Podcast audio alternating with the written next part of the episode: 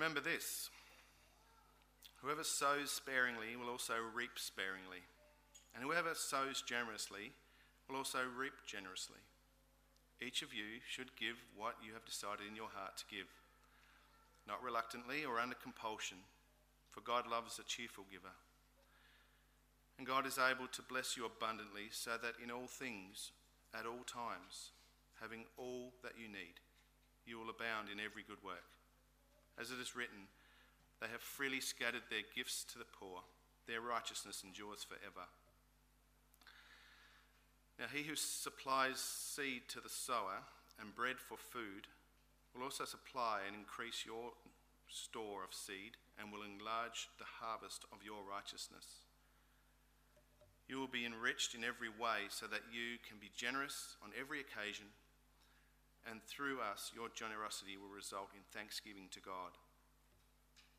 This service that you perform is not only supplying the needs of the Lord's people but is also overflowing in many expressions of thanks to God. Because of the service by which you have proved yourselves, others will praise God for the obedience that accompanies your confession of the gospel of Christ and for your generosity in sharing with them and with everyone else. And in their prayers for you, their hearts will go out to you because of the surpassing grace God has given you. Thanks be to God for this indescribable gift. Thanks, Tom.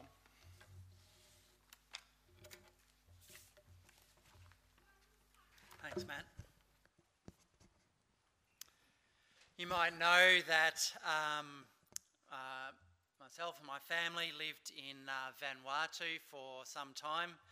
And, uh, you know, we did that, you know, uh, for about a decade while I was teaching in Bible colleges there. But you might not know that about 10 years before that, I worked in Vanuatu doing uh, kind of community development work. And um, what I did uh, in that time, well, one of the things that I did was to take uh, groups of volunteers who came from, um, uh, from Australia and Canada and uh, from Vanuatu as well, and we'll take groups and go and do community development projects in remote villages. And uh, we got all kinds of people. Like we had people from Canada uh, coming to us who had never swum in salt water before. So, you know, it's a first. We had people who'd come away and never done their own washing before, uh, let alone, you know, visited remote uh, villages and, and uh, lived in a different culture. So there were all kinds of new experiences um, for the people, for, you know, these young people. They were young people that we had uh, with us, and uh, it was it was great. Uh, it's sort of like short-term mission for not Christian people, like if you can imagine that. That's what we're doing. And uh, this one time, we um, as a young woman who was out in a village. Uh, one of our volunteers, and uh, the, the women of the village um, they took her up to what they call the gardens, which is like your your family farm or your personal plot of land where you grow stuff. And so they're taking her out to do their work and show her. And so they've dug all these holes, and um, then uh, the women start cutting up sweet potatoes and throwing them into these holes. And this woman, this young woman, this volunteer is like, oh, you know, don't do that. You know, she's crying and getting them to stop doing that because to her, they're taking good food and throwing it into the, you know, the ground. She couldn't figure out why that was going on. Um, obviously, she'd never understood much about farming, and, and she didn't understand that you can grow sweet potatoes from chunks of sweet potato and putting it in the ground. And, you know, we grow potatoes like that, right? If you're growing potatoes in the backyard and uh, yams grow like that. They can all, you can grow them from runners and other things, but she, you know, she was looking at it thinking that you know these were kind of um, you know, she's from Canada, That these are kind of starving natives, and for some weird ritual, they're throwing their food in the ground and was trying to stop them. Uh, Paul, who, who wrote our passage, didn't live in the jungles of the South Pacific, he lived in the Mediterranean. Uh, the people there didn't farm um, sweet potatoes or yams, they farmed grains uh, like wheat or barley. But the principle's the same you have to, in order to, to farm, you have to outlay um, some of the good things. You have to outlay some of your food um, and plant it in order to get a harvest back. Um, and I, you know, I think we can identify with that young woman in a way um, who didn't want to see good yams or good sweet potatoes being thrown away. Um, uh, it is a, a, strange way of farming. Uh, and perhaps sometimes our giving feels a bit like that. Uh, it's certainly hard. We find it hard to give our possessions or our money away. Uh, and I think, you know, it is hard because in our lives and in our culture, um, our security comes from our finances. Uh, like as opposed in other cultures where you know our security comes from our, our family or our, our village connections.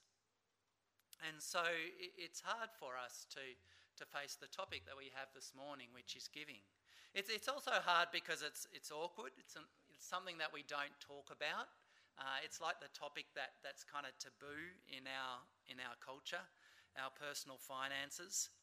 Um, so, you know, before I get going too much, I want to address, um, you know, just a little bit of that awkwardness by kind of telling you where, where I'm coming from in, in speaking to you on the, the topic um, and kind of the assumptions behind what I'm going to say. Um, and so then, you know, if the assumptions that I'm making are kind of different to where you are, then you can kind of adjust a little bit.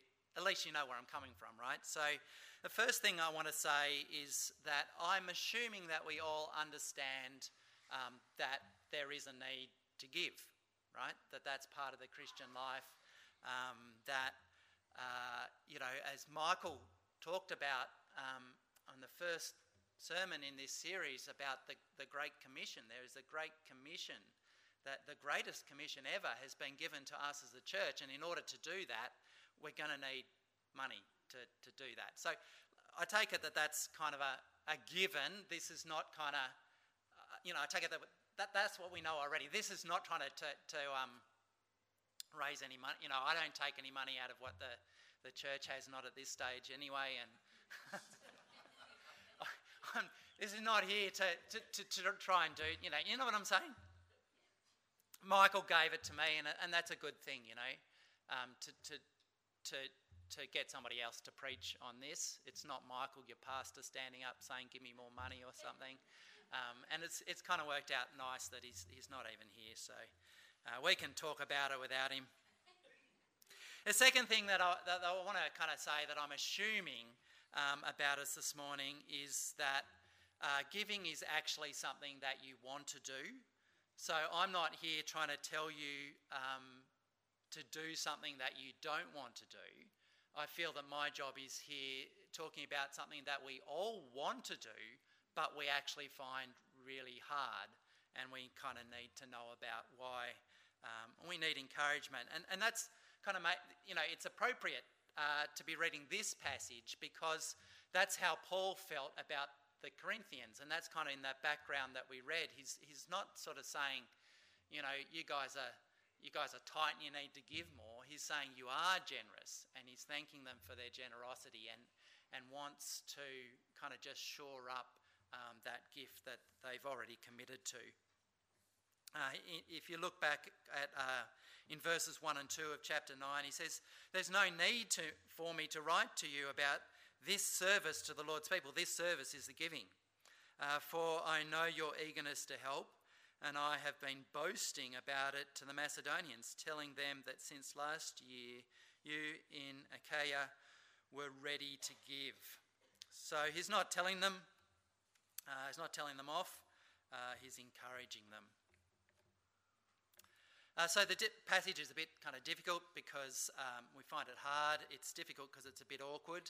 Um, but I also want to recognize at the outset that it's not an easy passage. Like, there are parts of the Bible that are harder than others. And, um, and, and, you know, we're going to look specifically at verses, chapter 9, verses um, 6 to 15, and a lot of what's said there is actually quite hard to understand. Um, but I kind of want to introduce that by saying, look, the key to, to getting it and unpacking all of that passage it becomes a lot easier when we realize that almost everything that Paul says there is somehow based on his picture that he introduces at the start about sowing and harvesting. So, if we kind of use that sowing and harvesting as a way to kind of come to it, uh, it makes each of the little parts of it um, become a lot easier. And, when we see that, we see that the, the big takeaway, the big idea that, that Paul wants us to get, or wants the Corinthians to get, uh, is that we're to give like we're sowing seed, right? So we give like we're sowing seed, and that means that we give abundantly because that's the best way to sow. All right? Um, and that's the key principle that, that Paul gives it. And he gives it in the first verse. And that kind of guides everything after that. So it's given in verse 6. Remember this. So remember this is like, take note of this. Listen to this. He says, Whoever sows sparingly will also reap sparingly, and whoever sows generously will also reap generously, right? So that comes back to the sweet potatoes in the hole.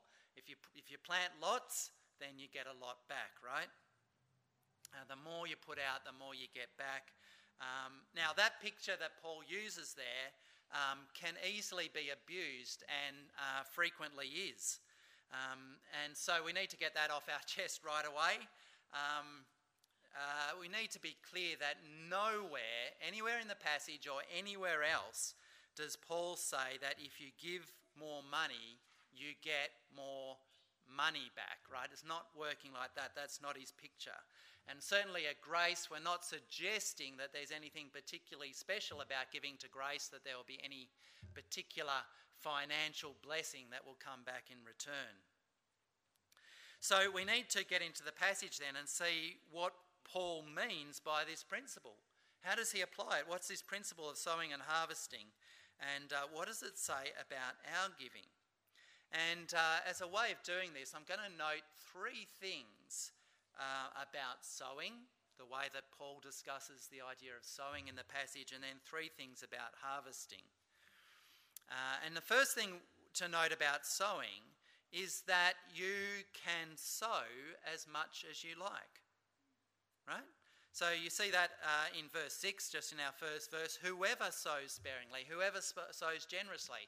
It's not you must do this, it's just this, what, this is what happens to the one who does sow uh, generously, right?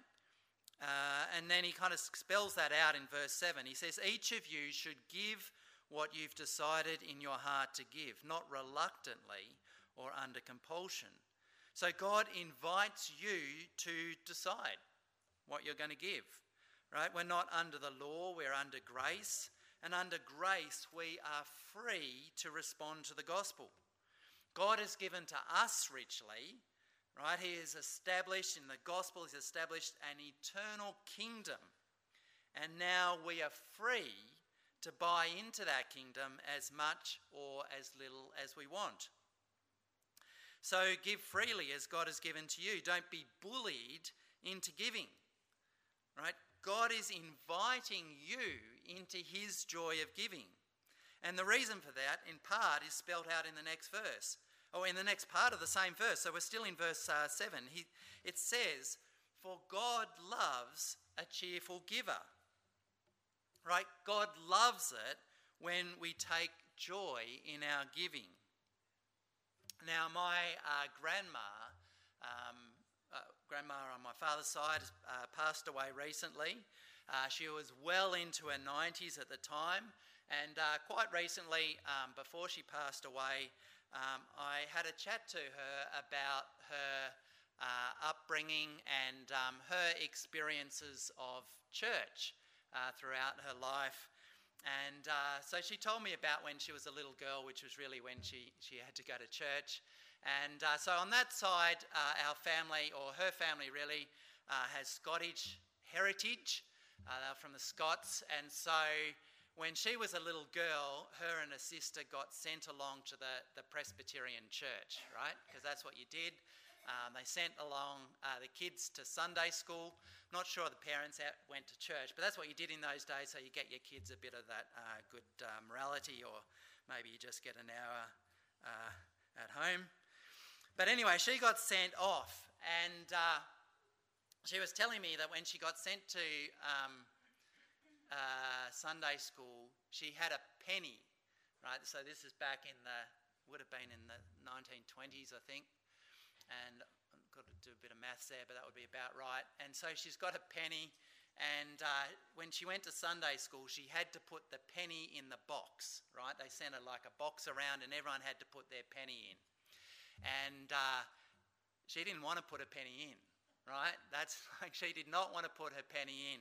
And uh, you know, talk about holding a grudge. Nearly 90 years later, she's still bitter about being forced to put her penny in the box at Sunday school in the Presbyterian church in Melbourne when she was a kid. Right, my grandma uh, was clearly not a cheerful giver. Now, I tell you that because it's worth understanding how we shouldn't use that verse, right? So you, you can't then say to grandma, uh, you have to put your penny in the box and you better enjoy it, right? That's like saying that you've got to do a punishment and you have to enjoy it, right? Which is what some of my teachers kind of implied to me when I was a kid. And uh, you're kind of like, well, you can give me a punishment or I can have fun, but I, I can't do both of those things together right? And that's not how we want to use it in, in, in our own thinking, in our own church. It's not like, uh, you know, you in uh, row two there, seat five, uh, you did not smile as the bag came around. Uh, so it's not telling us to, that we have to feel happy when we don't want to. So what does it mean? Uh, and Paul spells it out for us. Um, and uh, he spell, spells it out in the next verse. And this is the second point about sowing um, God enables us to give so that we will join in his joy. Right? That's he is giving to us, he's enabling us, he's blessing us so that we can join in him. He likes to give. He's the generous giving God. He's the gracious and merciful God. And He wants us to enjoy what He enjoys. It's like saying, I have an ice cream, right? Here's some money so that you can buy an ice cream too, right? So that we can enjoy ice cream together because ice cream's awesome. And to God, giving is awesome. He loves it. Look at verse 8. It says, And God is able to bless you abundantly, so that in all things at all times, having all you need, you will abound in every good work. And the good work he's talking about there is the, the work of giving. Right? So God blesses us. We have all that we need so that we can, uh, you know, do good with what we have. And, and if we didn't get it there, it's, it's, it's, it's uh, more clear in verse 11. He says, Now he who supplies the seed to the sower, right? So who, like, if you're sowing, like if the, the image of sowing is the image of you giving, you're giving, right? You're sowing. But who gave you the seed? to sow. Who, who gave that? Well, God gave that to you. So he who supplies the seed to the sower, that's God, and the bread for food, it's God who provides for us, will also supply and increase your store of seed and will enlarge your harvest of righteousness. So God is able to do that. He is able to, to give to you and supply to you so that you're able to be generous.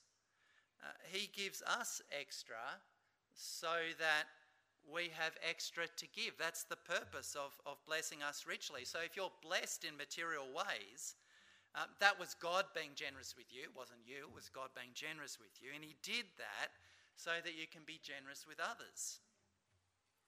We, um, we have a thing as Christians, uh, right? So um, uh, maybe this is not you, uh, but maybe it's a Christian thing. And, you know, you've just had like a, a big spend. Okay, so, um, you know, you've you bought your big, you, you know, you bought your house or your car or you put the extension in or whatever you did. And then you're kind of showing another Christian your thing. Um, or they, you know, they're in your house or whatever. And then you get that, you get kind of a bit of a feeling, a bit of a guilty feeling, like, like, like maybe the house was a bit over the, bit over the top, or you didn't need to do that extension or whatever, or you know, and then, and you and you want to sort of cover it a little bit. You want to sort of you know damp it down a bit, uh, and so you say, God has blessed me with this house, right? Oh, God has blessed me richly with this, you know, as if as if you haven't really been involved in the decision making that led to that, as if you sort of just woke up one morning and it's like, oh, whoa, there's a yacht in the driveway. What do you know? God has blessed me with a yacht. You know, it's just great, isn't it? You know, that's the way that it is. You know, as if God is giving us stuff for our own private pleasure. It's like, you know, mum and dad gave us money to go down to the shop to get bread and milk, and we come back with bubble gum. Right? But look again at verse 8. It says, God is able to bless you abundantly, so that in all things at all times, having all that you need, right? So you've got what you need, you will abound in every good work. Right? He gave it to you so that you can be generous. That was the point. Okay? So your abundance isn't so that you can get good stuff, it's so that you can do good stuff with it. Right? It's really nice to, um, to give someone an ice cream, isn't it? Like it's, it's pleasurable to give someone that. Um, uh, grandparents just love it, right? Grandparents just, we, who's a grandparent, right? It just, yeah, you, you love it. You know you do, right? It, it seems to me that you can't take a grandparent anywhere without them wanting to buy some little kid an ice cream. Like if there were no, like if they didn't have any little kids, they would just buy ice creams for random kids. And, that, and, and that's kind of what God's doing. He's not just, not just giving you an ice cream, what he's doing is he says, I'm going to give you enough for two ice creams, right? So that you can enjoy buying an ice cream for somebody else. Okay, so we talked about um, sowing uh, in Paul's picture of sowing and harvesting. Um, we saw firstly that, that God leaves it to us to, to give what we like, and, and secondly, that He enables us to give so that we will enjoy it, so that we will join in his joy of giving. And, and the third thing um, that we see in the sowing uh, is that our, this giving is a good work that arises from the gospel, right? It in itself is a good work, we've said that, but this good work comes from the gospel. And, and this is spelled out in verse 13. It says, Because of the service by which you have proved yourselves, others will praise God for the obedience that accompanies your confession of the gospel of Christ. Right? So he describes our giving there. There's a way that he describes our giving, and he describes it as the obedience that accompanies your confession of the gospel of Christ. Right, so as we said before, we're not under law, we're under grace. Um, God has acted uh, in an incredibly generous way towards us in the gospel. He has sent His only Son to die that we can have everlasting life, that we can be uh, part of this glorious eternal kingdom. And so, in obedience to that kingdom that we've become a part of, we can act generously towards others, just as God has acted generously towards us. And in that way, we confess the gospel by reflecting it in our own lives. Like that shows the gospel, it demonstrates something in the gospel by being generous to others. It shows who God is to the world. So, first we saw that God leaves it to us. Secondly, we saw that God enables us so that we can uh, join in his joy. And thirdly, we saw that, um, that uh, it is a good work that uh, arises out of and reflects the gospel. Um, so it's God's will that we give freely, uh, and we give freely because God enabled us to, and we give because God has given freely to us. Okay, look at the last verse. Thanks be to God for his indescribable gift. So the series that we're going through is the greatest, the greatest this, the greatest that, and it's the greatest giver. the greatest giver is God. He's the great giver. We just join in his joy in doing that. But what about the harvest? Uh, what about the crop that is produced by all this kind of gracious giving or this gracious sowing? Well, firstly, notice um, that the harvest is described in verse 10 as a harvest of righteousness. Okay, so uh, just as it's a good work, as we've just said, it's an act of obedience. So just as we're kind of sowing in goodness, then it's a harvest in goodness, in righteousness. It doesn't mean that our righteous, sometimes we might get a little bit caught up there because we know that we're saved because of having righteousness. So he's not talking about the righteousness, we don't win our righteousness in front of God in judgment. That is not won through our giving. That's not our righteousness at all. The righteousness that we have in judgment is Christ's righteousness. What it means is that it is a right act of proving and that proves and demonstrates that we are saved members of God's family and that we're acting accordingly. We're acting like right members. Uh, and that's uh, what Paul says in verse 13 when he says, Because of the service by which you have proved yourselves, right? In this act, it proves, it demonstrates uh, our righteousness. It comes out of the good work that we do because of the gospel. Um, our giving confesses Christ and proves, it shows that Christ is Lord of our lives. We're not Lord, our own wants and desires aren't Lord. Christ is our Lord, His kingdom is what's important. And as a right follower of Christ, we produce a harvest of righteous deeds. But what are these deeds? And, and, and this is our kind of our second point in the harvest. So, firstly, there's a harvest of righteousness. Secondly, in verses uh, 12 and 13, our giving results in prayers of praise to God. Uh, so, through giving, actually, we fulfill our entire purpose in life. Our purpose in life is to glorify God, and in giving, it results in that praise being given up to God. So, verse 12 says that it's overflowing in many expressions of thanks to God. And then in verse 13, it says, uh, Others will praise God for the obedience that accompanies your confession of the gospel. So others are praising God because of our giving.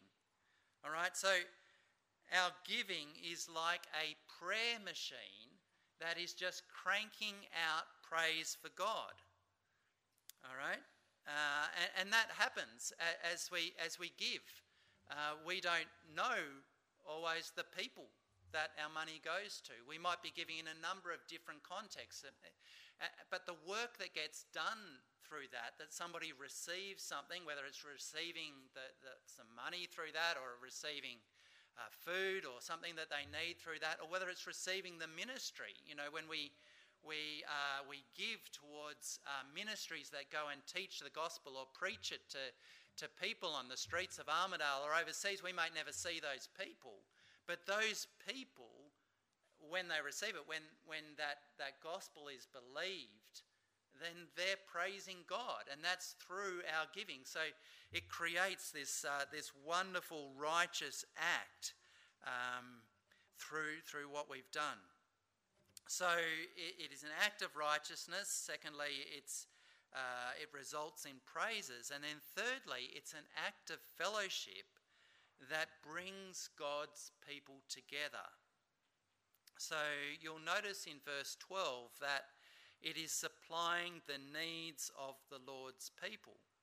Um, so we might have gathered from reading um, chapter 8 and uh, perhaps from other, where, uh, other places that, that Paul is at the moment when he's writing this part um, to the church in Corinth, um, he's organising um, a, a, collection. it's actually, it takes this collection that he's, he's, going about from places and preparing places to give. In this case, he's writing a letter to kind of shore that up. And, and later, people are going to be coming through to collect this money. Um, and then this occupies three years of Paul's life and his ministry. Um, not, not that he's not doing other things at the same time, but th- this is a big deal. And what he's doing is he's collecting money for Christians in Judea. So uh, they're in kind of um, Greek areas in Corinth, Macedonia, and uh, the, the Jewish Christians in Judea are facing drought. And so he's uh, uh collecting money uh, which acts as a, this incredible sense of solidarity between the Gentile Christians in places further north and the Jewish Christians in Judea. Uh, and he says in verse 13 uh, that um, in their prayers to you, their hearts will go out to you because of the surpassing grace God has given to you. So their hearts will go out to, to these other churches, just as the, the people in Corinth, their hearts will be going out to these other believers. And as I said before, uh, in our situations, we, we may never know the people that, that this is, that our money is going out to. And they would, the people in Corinth, very few of them, maybe one of them would have accompanied that, that money on its trip. The rest of them won't get to meet that. And yet, they are brought into fellowship by this incredible act of, of giving as uh, they, their hearts go out to each other. They're bonded together in this, this kind of universal church. But also that through their prayers going to God, they're kind of really spiritually joined together in their act of giving. Um, and so, in terms of our harvest, uh, Paul has talked about it in, in different ways. Uh, our giving uh, results or is a demonstration of our righteousness, um, and it is a real and practical confession of Christ as we do that. It results in God being glorified as we pray and give thanks for what God has done through those people. And thirdly, it results in God's people being brought together across geographical and political and cultural barriers. So do not let any shysters tell you that giving to them and their private jet will somehow get you 10 times your money back. Right? It is not about you. It's not about your pocket. It is about God's glory. Where's the harvest? The harvest is in glory going to God. That's what our giving gives, that's what it produces. That's the big idea that we've been talking about throughout. That's the idea of, of, of sowing and reaping. We sow abundantly in a, in a generous and sacrificial way because of the great harvest that it produces. And this harvest is in righteousness. So, in closing, I want to give some really uh, kind of bring this together in some practical comments or suggestions um, about giving, about how we can actually do that in our own in our own lives. So, the first thing um, is to be thoughtful about your giving. All right? So we've read that we should give what we have decided in our hearts to give. So just that line, that makes us think, that implies that the person has thought about it. They've decided in their heart, like it's a pre kind of decided thing that they're going to be doing that leads to this giving. It's not kind of, it's not, it's not on, it's not kind of chucking in the plate whatever kind of happens to be in the wallet at the end of the week. Like, ah, you know and that's kind of like the way that you might give on the on the street sometimes if somebody asks you for money or if they're passing a bucket round for surf lifesavers or whatever and you sort of pull out your thing and you're kind of hoping there's not a 50 in it because that's going to be awkward right? And but you know that's not what's kind of going on here right? If you're if you're deci- if you're giving what's decided in your heart you've made a decision uh, and if giving is as good as what Paul says it is, if it's a harvest of righteousness bringing praise to God, then we want to be strategic about it across the whole of our lives. Right? So that means that your giving needs to be a part of your major life decisions. Right? It's not the afterthought that fits into your life. It's actually got to be embedded in the way that we decide to live our lives. Right? It's got to be a part of decisions like what house to buy. And you can say, yeah, that's radical. I mean, that's, but really, I mean, is it? Should that be that radical? Like, you need to think about it. So maybe you're like buying a house, right? And you're thinking about, like, I could live in this house here and I need such and such a mortgage to do that, or I could live in this house here and I need such and such a mortgage to do that. And maybe those two places aren't, aren't the same. And maybe one, I'm not saying this is the only factor, but maybe one of the factors in that that you need to think through is which of these allows me to be generous in the way that I give? Right? So that I'm not looking after me first and then whatever's left over kind of comes away. But it's actually embedded into those decisions, embedded into all. I mean, it's not, I've talked about picked on houses, but you know, in all kinds of ways in life, we, we have to make conscious decisions about what we do, what work we do, uh, how we spend our time and our money and our resources. And we need to build giving into that right from the, from the base, right? Right from the, from the, from the start. So we, we need to be really thoughtful about the way that we give. Secondly, give your best to God. Okay, give your best to God. So this is an Old Testament principle. You'll see it throughout the Old Testament that um, the first one is the one that goes to God. So you sacrifice the firstborn of your flock, right? So you've, you've got your cow, it's finally, it's given birth, and that you want to build your herd, right? So the first one, like that's the one. You want it to grow up and breed again so that the herd grows. You don't know if there's a second one coming. The first one's the one that goes to God, not the second, not the third, not the fourth, not the last one that you don't care about because you've already got a big herd. The first one goes to God. That's the principle. All right? And, and if you think about like you know, when, you, when they made a sacrifice of that, it was, it always, you know, you read it throughout, throughout, it's over and over again, without blemish. With, you don't give the dodgy one away and keep the good one for breeding. The, you give the good one away. So I was, I was explaining this to, in a Bible study to, uh, I had a, a farmer, uh, an old guy, retired farmer from the wheat belt, and uh, I was in the Old Testament and talking about that, and he said, he said, oh, well, that really makes sense of what we used to do in like whatever town it was that he was farming. And he said that that when they, he was a wheat farmer, and he said that when they they took the harvest and then you'd take it in and it got something something happened to it when silent I don't know farming stuff, but anyway, it ends up in bags of wheat, right?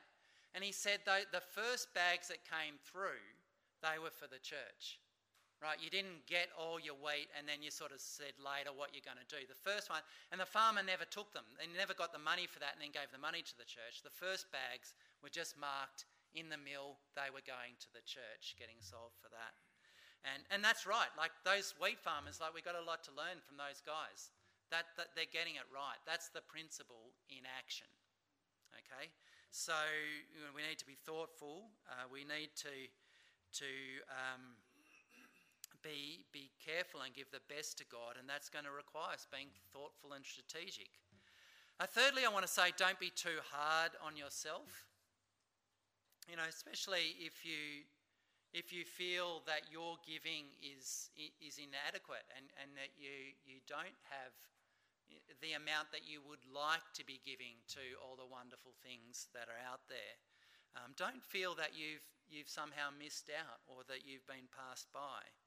So remember the widow, right? Remember the widow. And Paul, uh, sorry, Jesus sees the widow put, you know, just this one little coin in, in the offering, right? It gives the penny, right? Back to the penny, yeah. And, and Jesus says that she has given more than all the others. So your small gift is an enormous gift eternally. So don't feel like you're missing out and don't compare yourself to others. You know, what you give is your business. Jesus says, Give so that your left hand doesn't know what your right hand is doing. You worry about you, not about other people. Don't be too hard on yourself. Fourthly, don't be too easy on yourself, right? So don't give yourself a free pass, uh, which is easy to do. You know, we say, well, my circumstances are difficult, you know, um, and so I don't need to give. You know, there's other people that can do that, but, it, you know, that's not me. Uh, and you sort of say to yourself, well, one day, you know, when, when everything kind of gets in order, then I'll start to give. That, that's the time that I'll do it. Well, it seems to me that when those people get money, they still find it hard to give. So if you don't start now, you're never going to. So don't worry about the amount, worry about being strategic with what you do have. And lastly, please just remember that giving is eternal and things are temporary. All right? Let's be people who seek our treasure in heaven. Let me pray. Heavenly Father, um, it is amazing what you give us. It's amazing that you've given us your Son that we might have life. And it's amazing that you give us the incredible privilege and joy of joining in being like you. That you, you include us in what you're doing in the world. And, and one way is that we can share in your joy of, of giving. And you've made it. You've made the whole thing. You've set it all up in the way that you, you treat us and deal with us and, and uh, enable this, that you have you've made it so that we can join you in being generous. And we pray that um, you soften our hearts and uh, that you um, make it that we might truly experience that joy now and forever. Amen.